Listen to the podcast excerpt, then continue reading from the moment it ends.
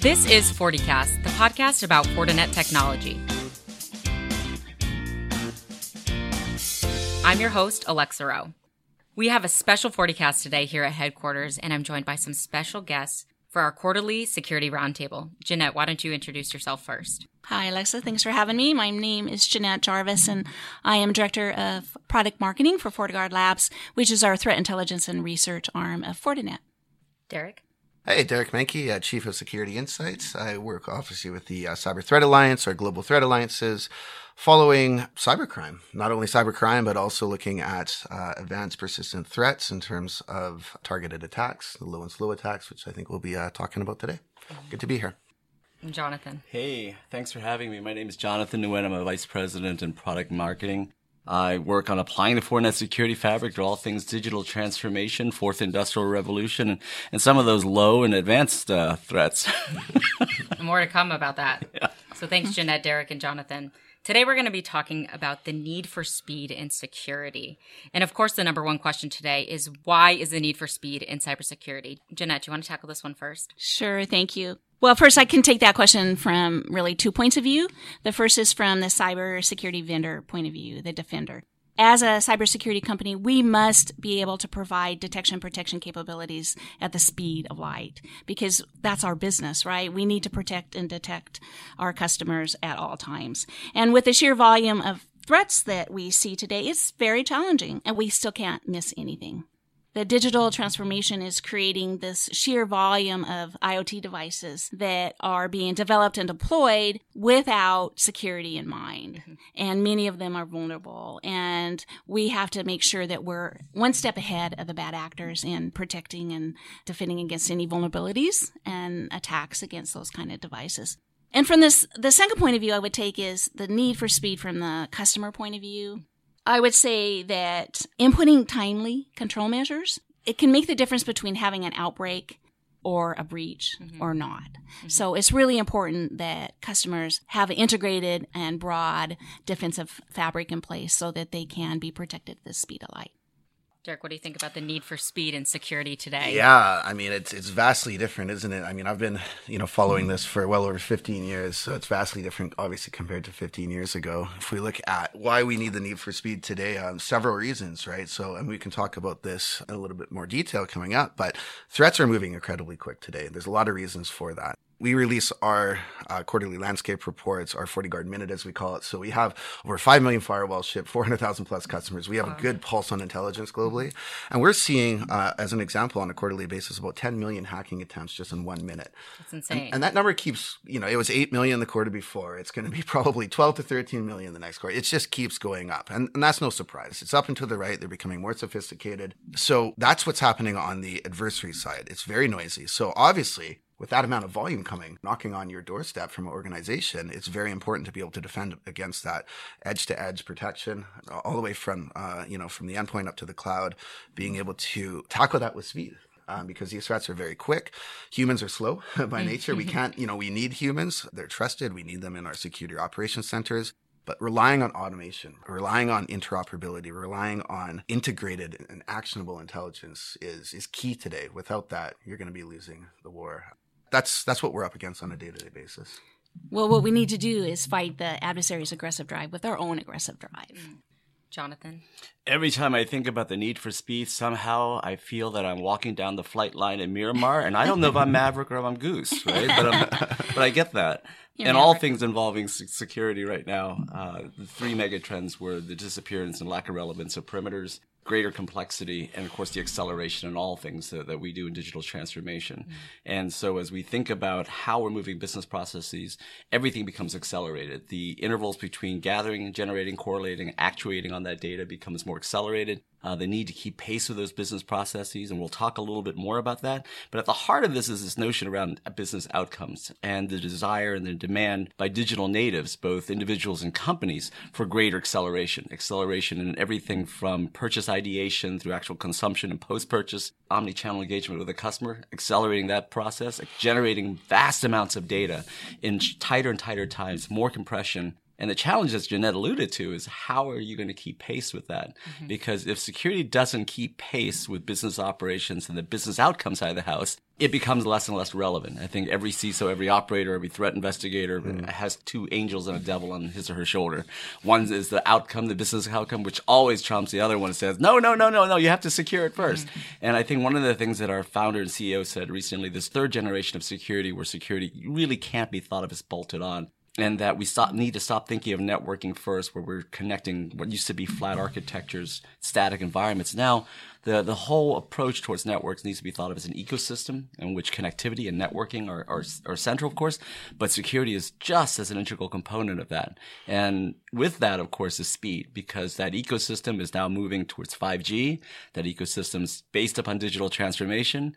And with all things around that becomes accelerated and compressed. And the only way to match that, of course, is with security. One of the things that we do so well at Fortinet is our ASIC acceleration, right? And the ability to have appliances and virtual form form factors that not only keep pace, but go beyond and look around the curve to see where computing, where networking is going, and keeping pace with that. Married, of course, with the FortiGuard threat intel, which gives context and awareness, right? So and action. So am I Goose? Are you are you from Maverick now? Okay. I'll be Maverick. Okay, cool. Uh-huh. so, so we're set. You can be Goose.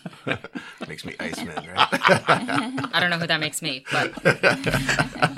so jonathan you're really our digital transformation guy and as digital transformation is becoming more widespread yeah. how are you seeing speed as a concern for these security teams. A- absolutely. So, fourth industrial revolution means that if you're living in northern Alabama and you want that Mercedes 320 SLK with a silver exterior and a red leather interior, you will have it in four hours or less it is what we used to think of as just in time inventory gone crazy, but it's about the optimal allocation of resources to meet business outcomes and quality of life results based upon data, right? Mm-hmm. And so everything is, is accelerated. So the speed at which you generate data, so in the next three to five years, we'll generate individually between three to five terabytes of data per person as an industry, we're going to generate more data than ever before. More data will be generated in one day than an entire year.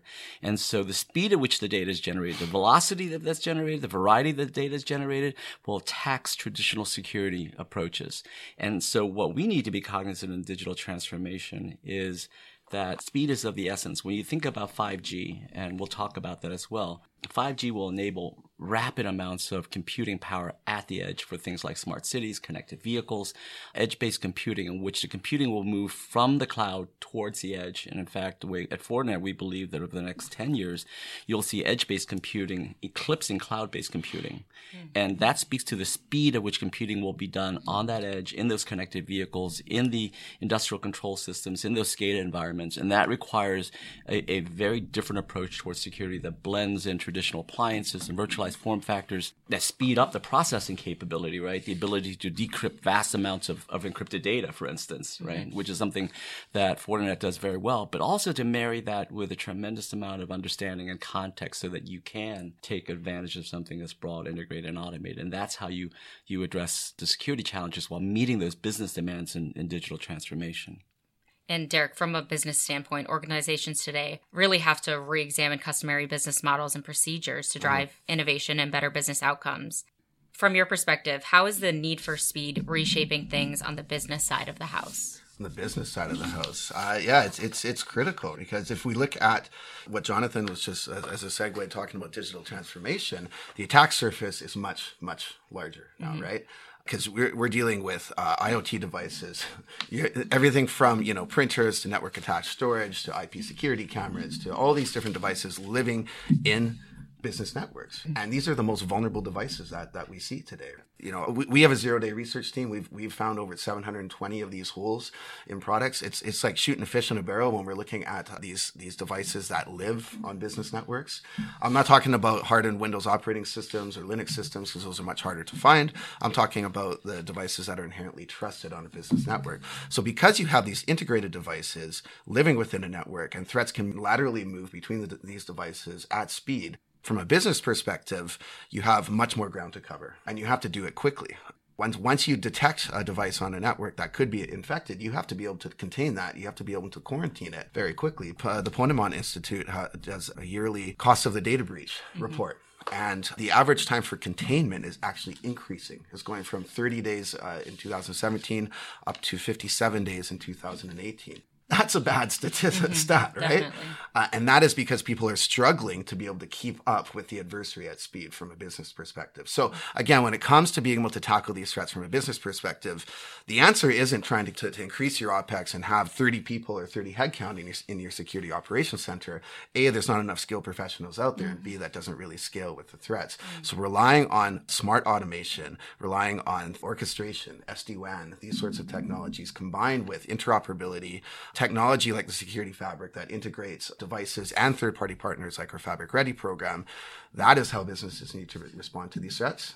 It's at the machine layer starting with humans stacked on top. Mm-hmm. Uh, it's a centaur model, I, I, refer to it as. So it's uh, half human, half half machine with the humans in the driver's seat. But really, it comes down to the, uh, that, that tiered model with the machine layer driving everything at the bottom that's the best the best investment from a total cost of ownership perspective too. And Jonathan, you look like you really have something to add to that. What do you think about the business outcomes? Yeah, I, I think one of the things I've seen a lot lately is that the CFO and the CSO are sitting together uh, and what I've seen consistently is now that the business outcome is all that really matters. That traditional KPIs of, of true, false, positive rates, mean time to detection, mean time to uh, mitigation, mean time to remediation, while are still important KPIs, uh, ultimately what, what really matters is that business outcome. Mm-hmm. If that business outcome isn't achieved, if that customer experience isn't delivered, the business doesn't succeed. At the end of the day, the role of the security organization is to enable the business. Yep. And, and at the heart of that is risk management. So the risk and speed speed all go together, and the, and you really can't manage risk unless you have the ability to apply security and utilize speed. So security that is disjointed. You may have the best security technology, but if you don't have the best intelligence capability mm-hmm. and you don't have the right people in place, then you can't utilize speed. Then mm-hmm. speed becomes a bottleneck because yep. your systems are disjointed. So what I've really have seen across the, the 20 odd years in cyber is that unless you have something that's truly broad where you see in the gaps, right? And mm-hmm. speed will, will demonstrate those gaps on those edges is where the vulnerabilities exist, where lack of visibility, lack of understanding, lack of detection really happens. It's really how APTs like the NSA and the GRU and the FSB and, and all the all, all the others attack, right? So I think at the heart of speed is the ability to do something that's broad, that's integrated and automated. Because if it's not automated, you can't use speed. No, no. right? and, and and just one quick point on that too. The the criticality of speed is it literally we've all it's it's an arms race. We've always mm-hmm. been in this arms race between uh, the bad guys and the good guys. Uh, if you lose that race, and speed is that factor in that race. Mm-hmm what's the cost of that? Jonathan, you're talking about risk. Uh, so going back to the Ponemon Institute, uh, Institute, that cost of a data breach, last year, uh, the US was leading average data breach about $7.5 million on average. Canada, unfortunately, Canada was number two at 4.5, followed by Germany about 4.4 million. But wow. that just goes to show some of that risk level if you lose that battle with speed. Oh, Canada. yes. So, Jonathan, as the Verizon guy, the introduction of 5G networks brings a massive number of IoT devices and a gigantic increase of bandwidth over LTE. Yeah. What are the security and speed considerations when it comes to 5G? I tell you, you spend 16 years of your life in one company and you're forever labeled with with that one experience, right? Mm-hmm. so yeah, uh, the former Verizon guy. uh, 5G is really interesting in terms of the acceleration it provides. It's about 100 times faster than 4G LTE. And to give you an understanding of, of what that will enable is that you'll see a fundamental shift in computing you'll see computing being done increasingly at the edge, closer to where the customers are, the, the companies are. Why? Because you'll have things like augmented reality, enhanced gaming experiences, industrial applications that really depend upon a very high bandwidth intensive, highly reliable networking with low latency expectations. And that will enable that. And so at 100 times faster than 4G, the question becomes then, what type of security infrastructure will keep pace at that level. Mm. So you're generating data at a far faster rate. You're transmitting data at a far faster rate. You're correlating data at a faster rate. Everything's accelerated. But when you really look at the security technologies out there, is that acceleration being matched? And mm-hmm. Outside of Fortinet, I haven't seen that. But as you think about 5G and edge-based computing, we're talking now about things like vehicle fleets and autonomous vehicles. There'll be there'll be 30 million autonomous vehicles in North America, including Canada. Yeah, yeah it's part of North America uh, by 2025. Number one, right? and each of those things are essentially software-defined four wheels driving, mm-hmm. and each of those will have highly accelerated business processes, OT technology, IT technologies, and they'll all need to be secure. And the question is, unless you bring the right technology on board in various form factors, you have to keep pace with that. If you don't keep pace with that level of accelerated data generation and transmission and networking, then the promise of, of those technologies begins to fail. For example, in the United States, uh, in the last three years, we've enjoyed economic growth at about 3.6% in terms of GDP growth, mm-hmm. where non farm and energy and pricing has not grown at 3.2%. The delta there about how we enjoyed tremendous economic growth with low inflationary pressures is productivity. Productivity that was driven by digital innovation you know, fourth industrial revolution, digital transformation mm-hmm. powered that economic growth, that productivity without inflationary pressures. That is unique and unprecedented in the in the nature of how we've operated. And at the heart of that productivity has been this this type of technology, and at the forefront of securing that has been Fortinet. And I think as you think about accelerating networking to 100 times what it is today in 4G LTE, I think you have to consider the technology about how you go about securing that. That is something that most analysts have not even thought about. I'll say this our, our Federal Reserve has gotten it wrong. They did not understand why, because they're economists rather than technologists. Mm-hmm. They didn't understand the productivity gains that we had by mm-hmm. DX. So we've talked about the need for speed as attacks increase in variety and velocity, but what about the low and slow attacks? Because unlike these brute force attacks, what kind of threats do these slow and low threats pose there? Well, those I think are the most dangerous because they're mm-hmm. harder to find that needle in the haystack just because they are intended to be evasive. And I think that bad actors are actually motivated to find any way they can to be evaded detection. Mm-hmm. And one thing I think about Fortinet that's important to know is we had 100% detection rate in evasion testing. And, wow. you know, we'll find it. It's out there, we'll find it. Mm-hmm. We have focused technologies that are intended to discover these new tactics and techniques and, and leveraging even our automation and our, our artificial intelligence and machine learning really helps us have the machine do the work for us. Mm-hmm. At Fortinet, we see over 100 billion security events a day. And there's no possible way that any human analyst can analyze every one of those. Mm-hmm. And our, that's our business, right? We can't miss anything. So by letting the machine do the work for us, then we're able to focus on those harder problems, which is includes finding those low and slow and new tactics and techniques that are designed to evade. And Derek, yeah, and yeah. they were eager to talk about this topic uh, as well. Yeah, I mean, I could go on for days about this, but try to, to, to sum it up. So generally, when we look at attacks, there's there's there's two sides of the house. You have your brute force blanketed attacks, as I call them. This is cybercrime, typically, right? Cybercrime is pegged at trillions of dollars as an industry uh, as a whole, and it's definitely it's the most volume we see. I mentioned that you know Jeanette mentioned 100 billion threat events a day. We got to comb through. Absolutely, machine learning is, is key to that to be able to pull that needle from from the haystack. When we look at the low and slow attacks, uh, you're looking at very low indicators, very low volume. Uh, so typically it's just, you know, one site that's being targeted. You're dealing in the world of zero days. If you've ever seen that movie on Stuxnet, of course, that's, that, that's nine years ago now, but that's an example of a very low and slow attack that took over two years of development.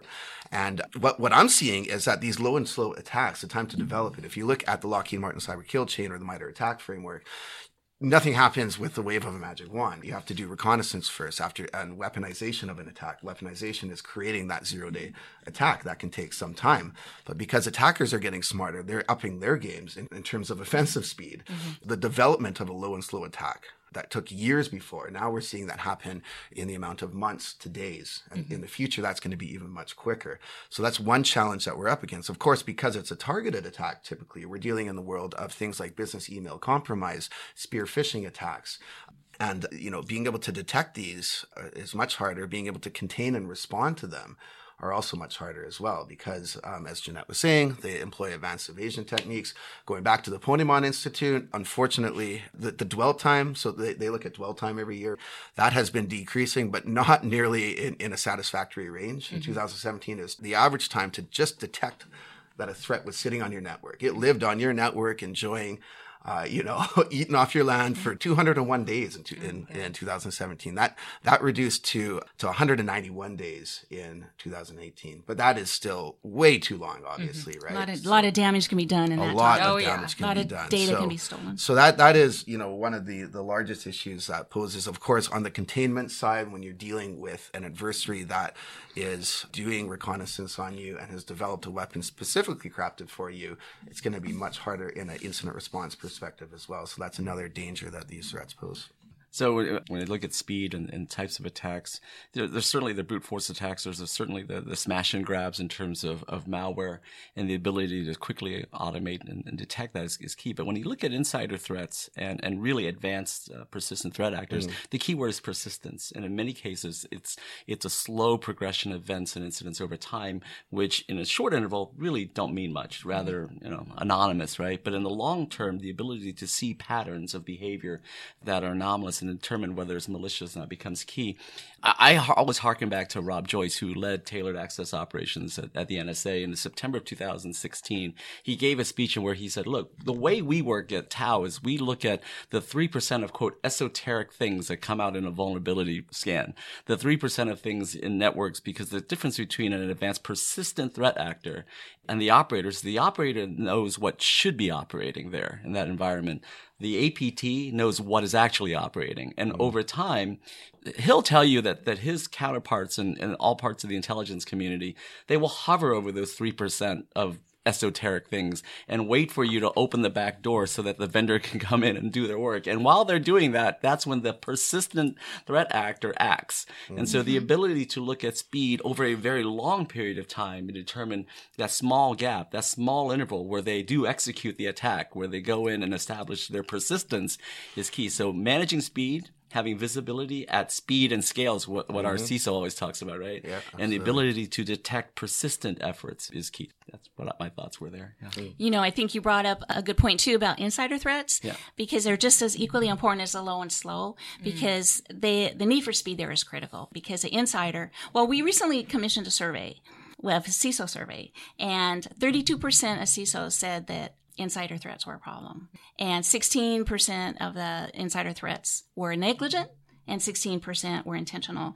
And an insider has access to the keys to the kingdom and they know who does what, where the data is stored, where the goods are. And so detecting that anomalous behavior internally is super critical. Mm-hmm. That's where a tool like FortiInsight or UEBA tool comes in really handy because mm-hmm. it, it has the ability to flag anomalous behavior. And our uh, FortiDeceptor as well. It's and FortiDeceptor, exactly. Yeah, tricking yeah. people on the inside. Yeah. Which goes to show that this is a complex problem overall, mm-hmm. and we need multiple types of technologies in order to and solutions. Uh, yeah, yeah. What cyber's complex? Really? there, there, there's no Ronco plug and play firewall. Exactly. I, thought you could just plug Child's in a device play. and it would prevent all attacks, right? Oh, I'm sorry, it would prevent only successful attacks. We need an easy button like Staples. You know, another thing I wanted to mention too was hmm. Derek. You talked about um, zero days and yep. vulnerabilities recently there was information presented that showed vendors had detected 323 zero days against Microsoft products. Well, Microsoft products, particularly operating system, you know, affects everybody, mm-hmm. right? So the need for speed for patching is super, mm. super critical. Yeah. And what we're seeing in our own stats here at Fortinet is that we're seeing customers impacted with the same threats over and over mm-hmm. because they're not patching. And in fact, we're still seeing detections for things that are 10 years old, and, like and, configure. And, and this is going to become much more complex in the world of 5G. Yes, well. it is. Absolutely. Digital transformation of 5G we've been talking this, about this for a while, but the uh, the patch management issue, those are the devices that are inherently much more slower to patch.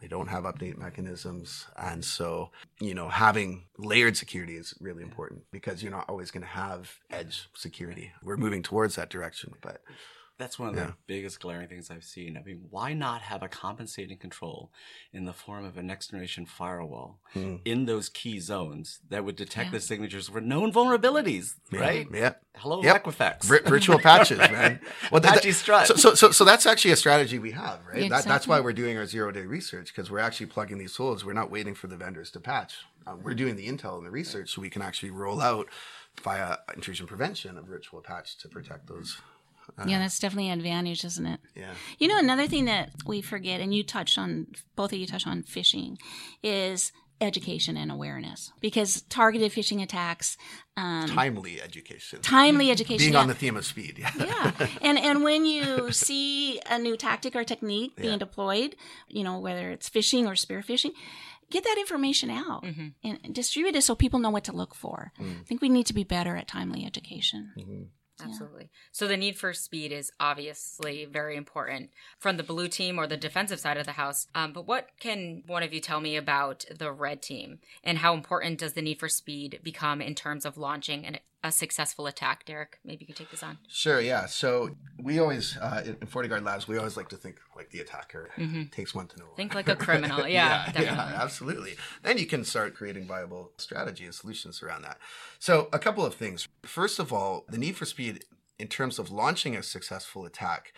The reality today is that, unfortunately, because of issues that we've already talked about, patch management issues, because of a, a growing and porous attack surface, because of not integrated technology, attackers are still enjoying the low hanging fruit. They're still enjoying the path of least resistance. So when it comes to do they need to actually be in and out of a network, I talked about the 190 day dwell time. The reality is they don't really. I mean, they can still enjoy that success. They can be on the network and get more and more wealthy off your uh, off your your digital currency, your data. Right? We often see that in, in the terms, you know, in forms of things like uh, cryptojackers doing crypto mining while you're doing your email on your computer but the reality is that they're still, you know, they're greedy. So what we're actually seeing advances in terms of the adversary when it comes to how quickly they're actually launching their attacks. So what I'm seeing is things like uh, offensive automation. It always starts with automation first. We've seen attack toolkits. So I was talking about that reconnaissance and weaponization phase in terms of knowing your targets and then launching an attack, getting into a network,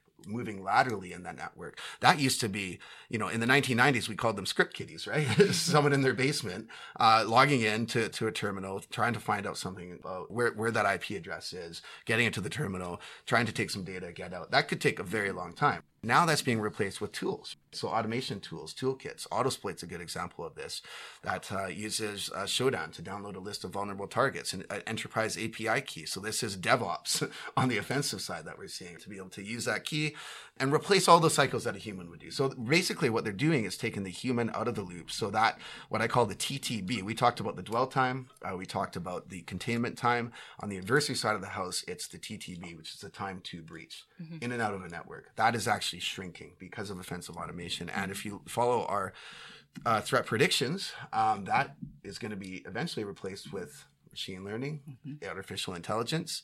It comes into what I, I refer to as a flash war.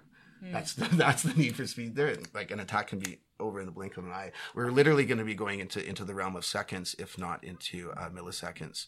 Um, you know, recently I watched that movie on the Hummingbird Project, which was uh, the race to get a fiber connection from Kansas to New York to be able to do a 16 millisecond round trip time for uh, to beat the stock exchange. It's literally the same thing when it comes to attacks. That's what the attackers are trying to do to beat that defensive speed. Jonathan, do you want to add anything to that? Yeah, I, I think one of the things we're going to have to do is, is rethink the approach around around red teams and, and the period of time in which they have to act. So traditionally, red teamers are employed and pen testers are employed once a year. Sometimes other companies more than once a year, but it's a short window.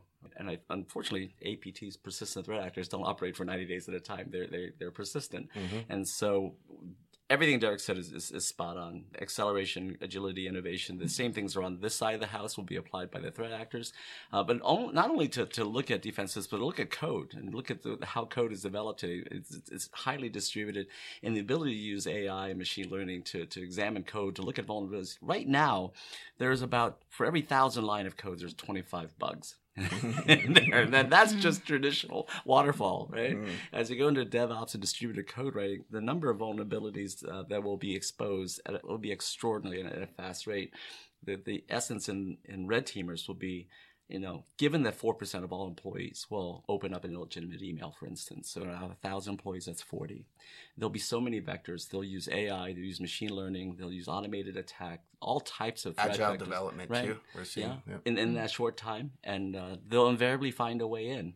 And so I think uh, the question moving forward when it comes to pen testing and red teamers is going to be how do you understand out of all of the vulnerabilities that will be exploited, which ones would, that you need to remediate or mitigate up front? That, that's going to be the biggest challenge for, for the folks on the white hat side of the house. It's going to be so all of these alarms are going off. Which ones am I going to address first? prioritize? Yeah, Nice, yeah. especially with the expanding attack surface, right? What is most enticing Right. to the mm-hmm. bad And actor? if you right? continue to look at, Yeah. a, at a, a report from the red team, it's like, well, yeah, I'm, I'm always in. There's always vulnerabilities Right? You're, somewhere. no, you're no stopping me, right? So, Yeah. yeah. yeah. And in terms of IOCs or indicators of compromise, I mean, how does speed factor in when it comes to sharing IOCs and creating playbooks on adversary campaigns?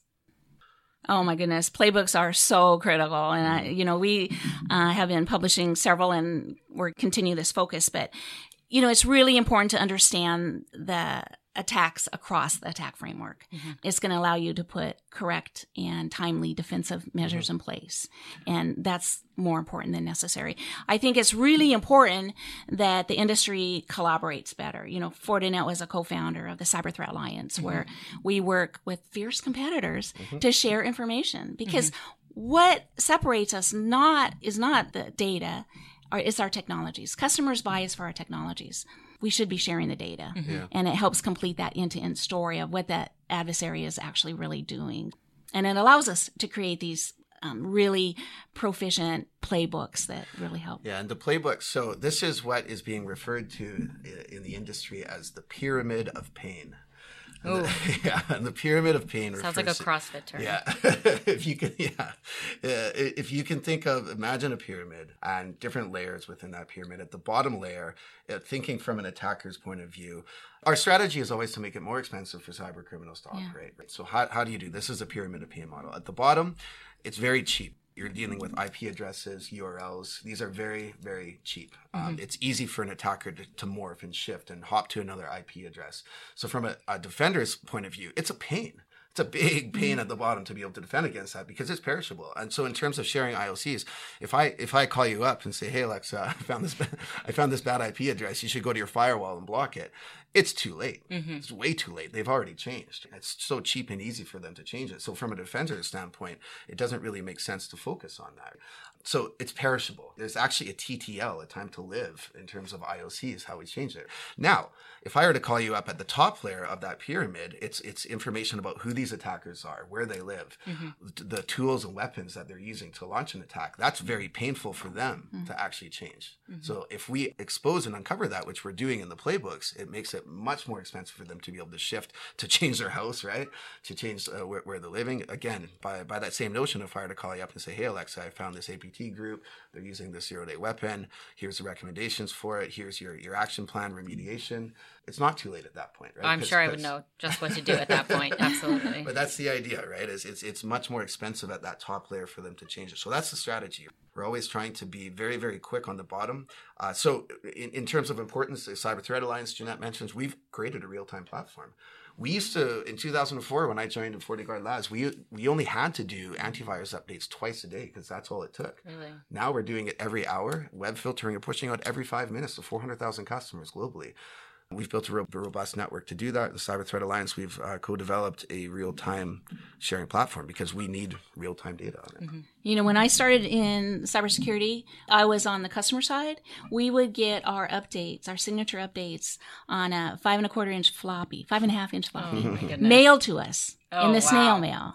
Yeah, once a month. Mm-hmm. I mean, times have changed. Absolutely. I mean, that was well over 25 years ago. So the first ransom. Here's a fun fact too. In 1989, the first ransomware came on mm-hmm. a three and a half inch floppy disk yeah. as well. oh, wow. The more you know, the better yeah. position you are. Yeah. Absolutely. Yeah. Jonathan, is there anything you wanted to add? Yeah, I, I think it all goes back to the speed that's not enabled. It becomes useless. I think speed is key so that you can understand and have visibility about what's connected to your network or what's attempting to connect to your network. You need to have speed in terms of integrating the responsive detection capabilities across a very broad ecosystem from that IoT OT edge into mm-hmm. the enterprise data network, data center network, into public clouds. And finally, unless that is automated, you can't take advantage yeah. of speed. You may have great visibility. You detected anomalous behavior. You detected these IOCs. You've detected all these things happening. Mm. Uh, but if you can't enable a response in a timely fashion, and that becomes key. I think five years ago, on average, the, the mean time between the detonation of malware to the point of material damage was was about 30 minutes. Mm-hmm. In the last three years, it's gone down to about five minutes. And then in the last year, the, the, the, the, data coming out of, out of FortiGuard Labs, out of SecureWorks, out of Verizon, out of all the reports suggested about a third of all the data breaches now and the attacks that, that cause material damage are occurring in the first three minutes. And so mm. that's the interval that we're, we're, dealing with, right? So unless mm-hmm. it's, it's really integrated, unless it's automated that response, there's no way to keep pace with it. And so I, I think speed's essential, but it, it has to work together with all the other elements in a holistic yeah. fashion. Yeah. Exactly. Otherwise, and, you're hitting a brick wall faster. well, and breaches, breaches are the new normal, right? Which is very, very sad. In fact, I saw a stat from the breach level index that showed 6 million records are lost or stolen every single day Incredible. from breaches. And the timeliness is really important because uh, detecting and containing certainly can happen quickly, mm-hmm. but the cleanup and discovering how did they get in and what did they take and how can we recover from what they take can just take a huge amount of time and cost. Mm-hmm. Absolutely. And as we wrap up our time today, guys, what are some of your final thoughts about the need for speed and security? Uh, so I think just summing up, you know, we, we touched on a lot of the points integration being so you know i talked about iocs being perishable and being able to be shared in real time. That's absolutely important but you need a platform to be able to deal with that. Uh, in terms of intelligence you can't rely on these what i call old school SIEMs right? Mm-hmm. those those have gone the way of the dinosaur. You need truly intelligent platforms that can consume this data. We're talking about technologies like STIX version 2 you need cutting edge support for that to be able to do what the language that we're speaking, right? To be able to consume that, to be able to uh, create escalation paths, and to be able to take action. And that really is what it comes down to: is is the actionable uh, intelligence side of the house. Because as Jonathan was saying, if you just have a whole bunch of data, it's just noise. Um, it's hard mm-hmm. to prioritize and respond to. So being able to ha- handle that I think at a machine layer for the day to day tasks is important. And then have escalations to some trained experts in your operations center to be able to uh, deal with the more tougher problems mm-hmm. that are hitting your networks, I think is important. Yeah, well, leveraging tools like UEBA, which actually flag mm-hmm. what the SOCs should be focusing yeah. on, really improves everybody's experience. Yeah. So I say automation, automation, automation, because as you look at 5G and it's 100 times faster than 4G, and you've got to be able to provide a technology platform and capability that matches that level of acceleration. Because if it doesn't match the acceleration in the business process and mm-hmm. the business outcome, it's irrelevant. Mm-hmm. Yeah. Uh, and so I, I, would say, yeah, the ability to ingest intelligence, timely intelligence, the ability to detect and respond, and to match the, the business outcome, right? I, I think it's going to be the key thing to watch for. Next three to five years, watch for the explosive growth in edge-based computing and see how that hmm. transition, what that means to the marketplace. And if I'm an operator, I need to look at it from a technology perspective and who's going to be with me as that change happens and what technology am I going to put in place today that's going to stay pace with that level of accelerated growth in, in, both the complexity, the variety, the velocity of the data and, and, and the threat environment. Mm-hmm. Yeah, it's that arms race. I mean, with 5G coming, you know, we talked about 100 billion threat events today, yeah. 10, 10 million uh, hacking attempts a minute. That's that's just going to be exponential with the rise of yeah. 5G. So it comes to that arms race. Yeah, absolutely an arms race. That's why Top Gun 2 is coming out. yes. I think I like Tom Cruise is a little slower today, though little older, just a little. I think uh, one of the biggest challenges, obviously, is IoT devices. Mm-hmm. As we look to make our lives more convenient, we give up privacy and we we put in more vulnerabilities in our lives, right, and more attack surface. And I think that we need, as an industry, to be focusing more on the manufacturers of these devices to build security in appropriately from the ground up, so that we're not exposing ourselves. Mm-hmm. Well, thank you everyone for joining me today. And for our listeners out there, I'm Alexa Rowe, and stay tuned for our next security roundtable and our next installment of FortiCast, the podcast about Fortinet technology. Thank you. You can find information about FortiCast on our website, forticast.fortinet.com.